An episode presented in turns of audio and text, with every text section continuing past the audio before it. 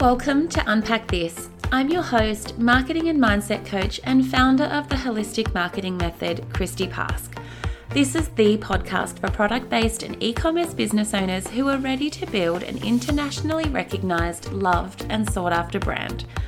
Each week, we'll unpack ideas, concepts, and strategies that will help you attract more of your dream customers, sell more of your products, and grow your business.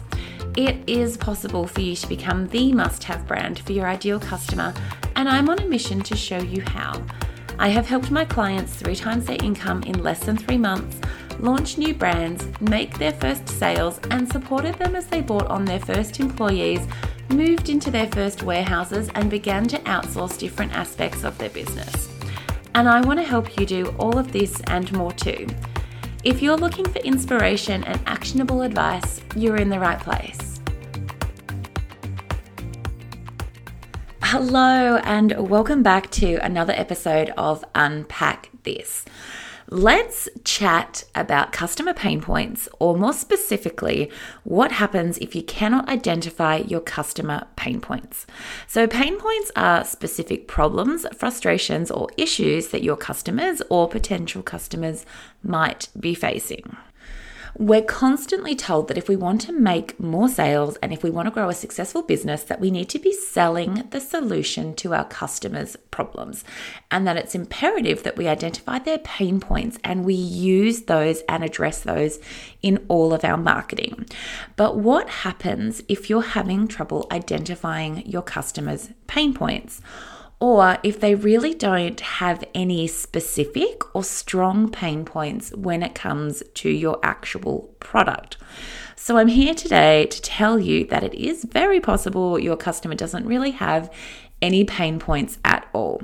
Let's say you hand make beautiful custom dolls, or perhaps you sell scented soy wax candles. Maybe it's fine jewelry, colorful socks and scrunchies, dried flower arrangements, or maybe you have a women's fashion brand.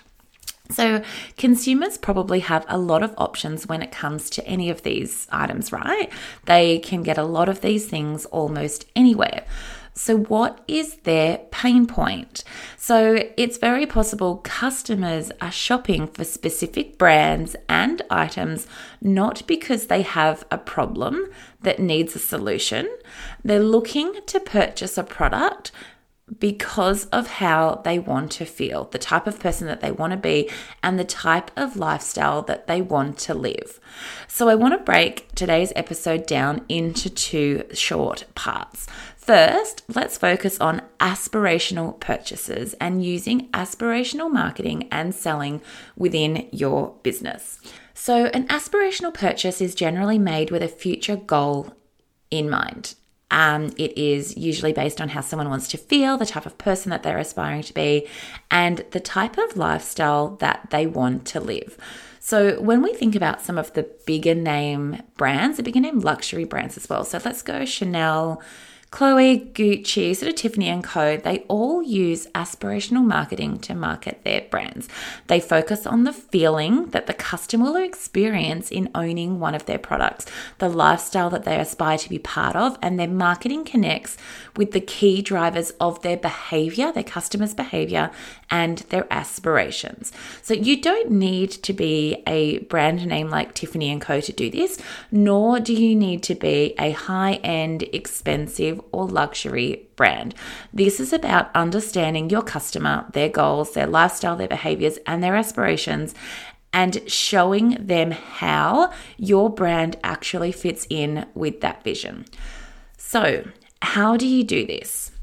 First, and most importantly, your customer psychographics will be absolutely instrumental in helping you understand how you will be able to achieve this for your brand. So psychographics include things like your customer's mindset, their lifestyle, their values, their opinions, their purchasing behaviors, their attitudes, and their personality traits. And understanding what it actually is that drives them to purchase. And then think about how you can connect with this. How does your brand and your brand story fit into their view of the world? or of the world that they are creating for themselves. So understanding and truly connecting with your audience and their desires is actually going to be key here in helping you connect with that ideal customer. Secondly, you want to create brand assets and content that speaks to your ideal customer's core values. How can you show them that you are the brand that they are searching for? And how is your product going to make them feel? How is it going to enhance the way that they feel and sort of really help them to achieve those aspirational goals that they are striving for?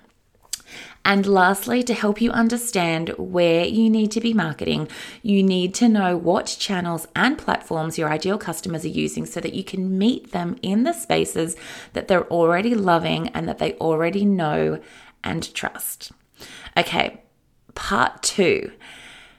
Let's dive into pain points again. So could your customer be experiencing maybe more generic, perhaps industry-related or general shopping pain points when it comes to purchasing a product, just like yours, or just purchasing a product in general?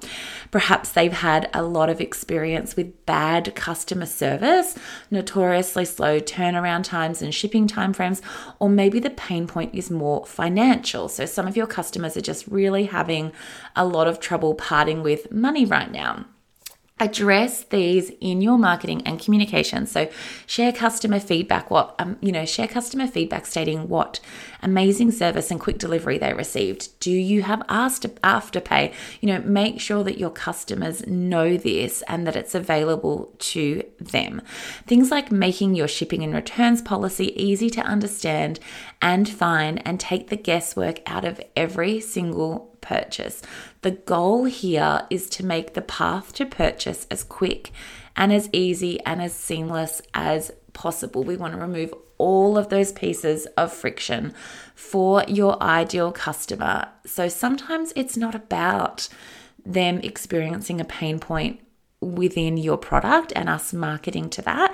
The pain point could be more generic, and it's up to us to ensure that the customer knows how our business works, how quickly things will be delivered, the payment options that are available to them, and all of the things that are going to help make that path to purchase a lot easier. Thank you so much for tuning into this week's episode. If you've liked what I've shared with you and you found it valuable, I would absolutely love for you to hit the subscribe button so you don't miss when a new episode is released. If you are interested in working with me one-on-one, my coaching program, The Holistic Marketing Method, is now open, and I have a limited number of spaces currently available. Please head to my website, christypask.com, for all of the information and to get in contact. Thank you once again for joining me here today, and I will chat with you again soon.